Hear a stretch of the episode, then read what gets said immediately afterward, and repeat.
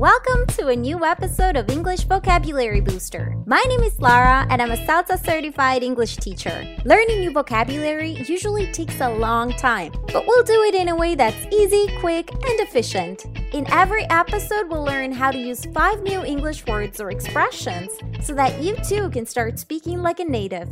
So let's get learning. Hello, you guys. Welcome. I hope you're doing well. I am pretty excited about the fact that it's spring. The weather is getting warmer, which is nice. I'm not really getting out of the house, to be honest with you.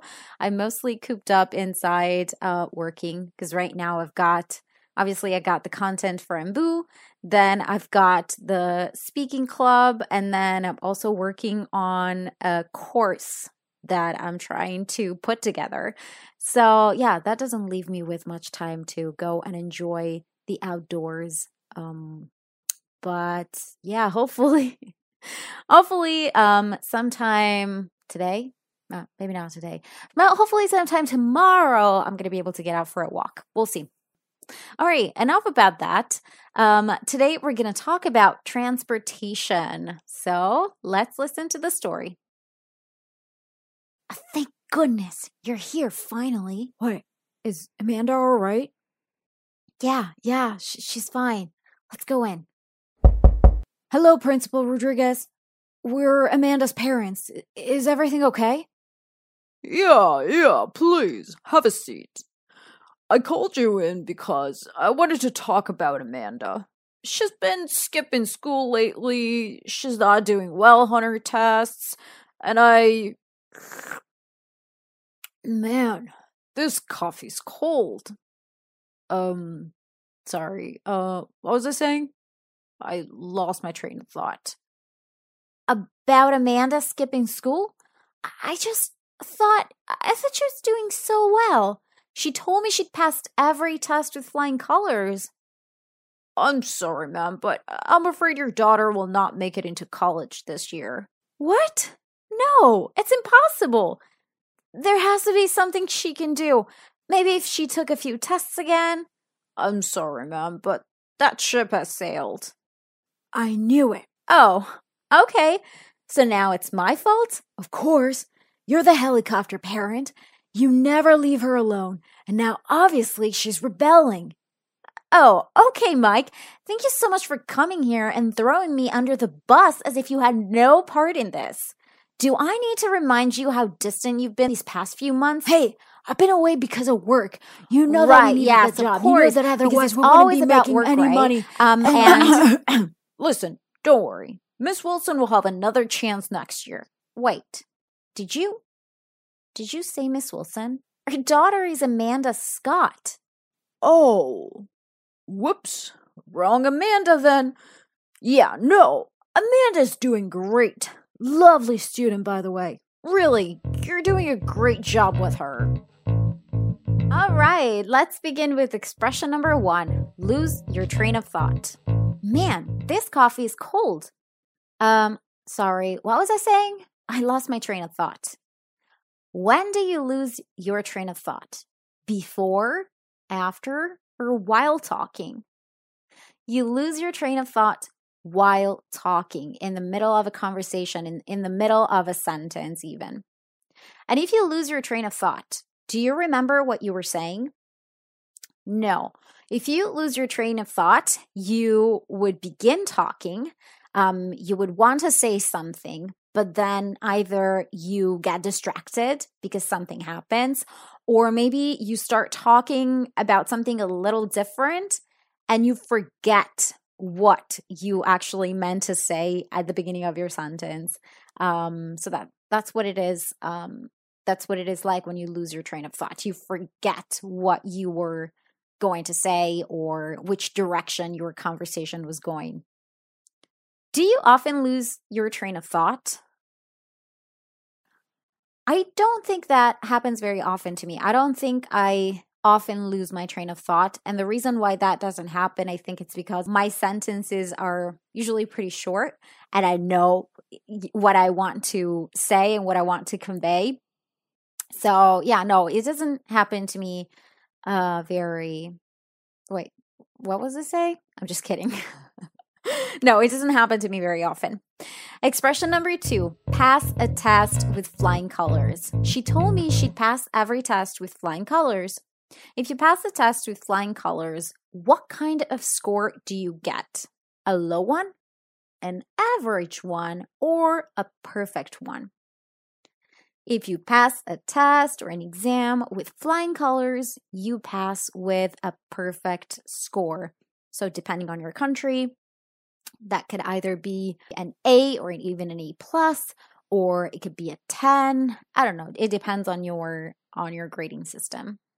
Did you pass a lot of tests with flying colors when you were in school? I wouldn't say a lot of tests. There were some tests that I passed with flying colors. But yeah, I was just an average student. I didn't pass a lot of tests with flying colors. Expression number 3, that ship has sailed. I'm sorry, ma'am, but that ship has sailed. If you say that ship has sailed, you say it to let someone know they have one last opportunity to do something or that they missed an opportunity to do something.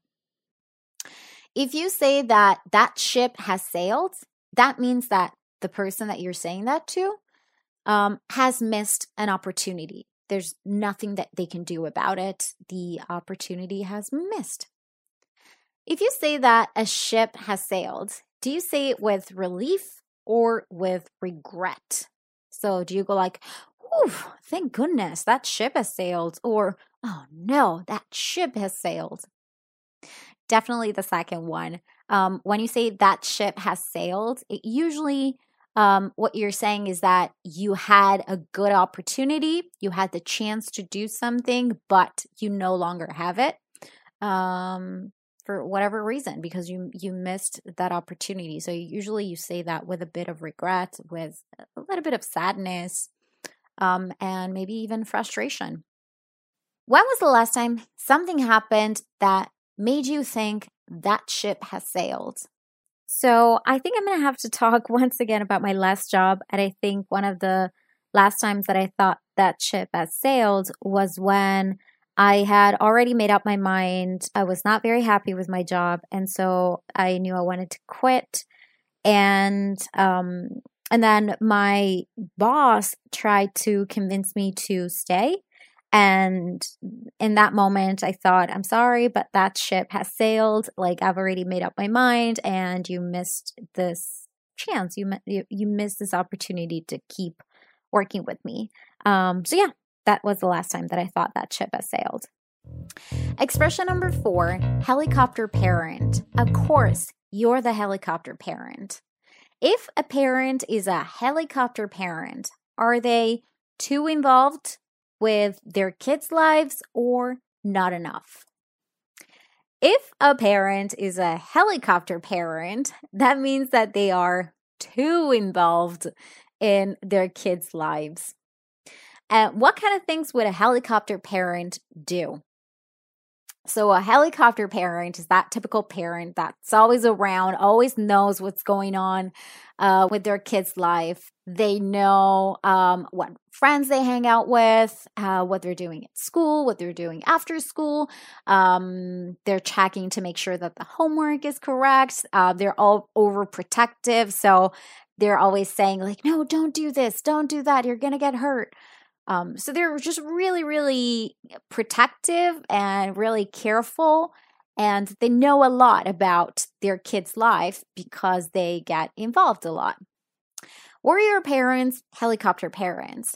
So I was raised by my mom, and I can 100% say that yes, she was indeed a helicopter parent. She knew everything about, what I was doing at school. Especially, she was really concerned about schoolwork. She was a teacher, so that's understandable. And then also, she also wanted to know who I was hanging out with. And especially, she was super, super worried that something might happen to me. So she was always telling me, don't do this, don't do that. And I think that's part of why I grew up with a lot of fears. But hey, at least she's kept me safe, right? Expression number 5.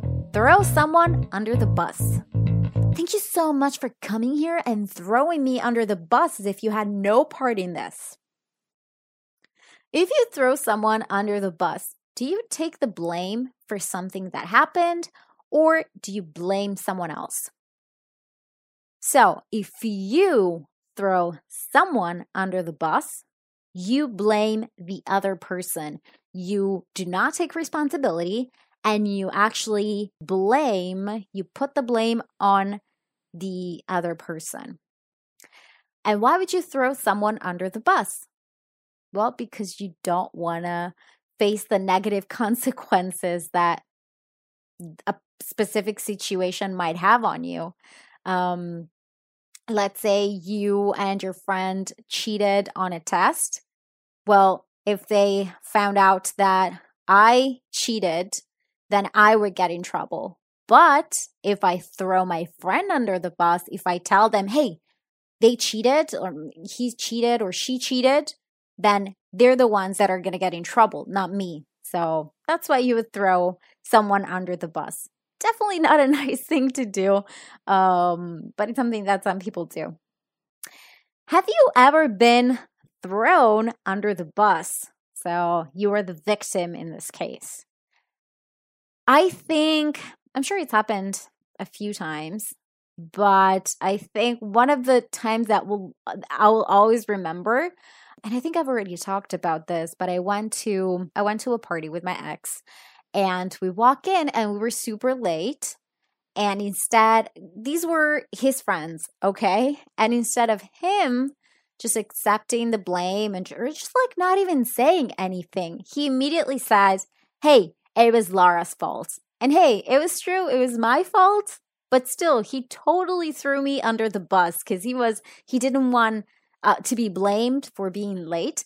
And so he threw me under the bus and everybody could blame me, which I didn't think was exactly the nicest thing to do. So we actually had a pretty heated discussion after that party. And that is it for today. And remember, if you want to access the transcript as well as lots of other resources, visit enboo.com. That is enboo.com. Have a great day.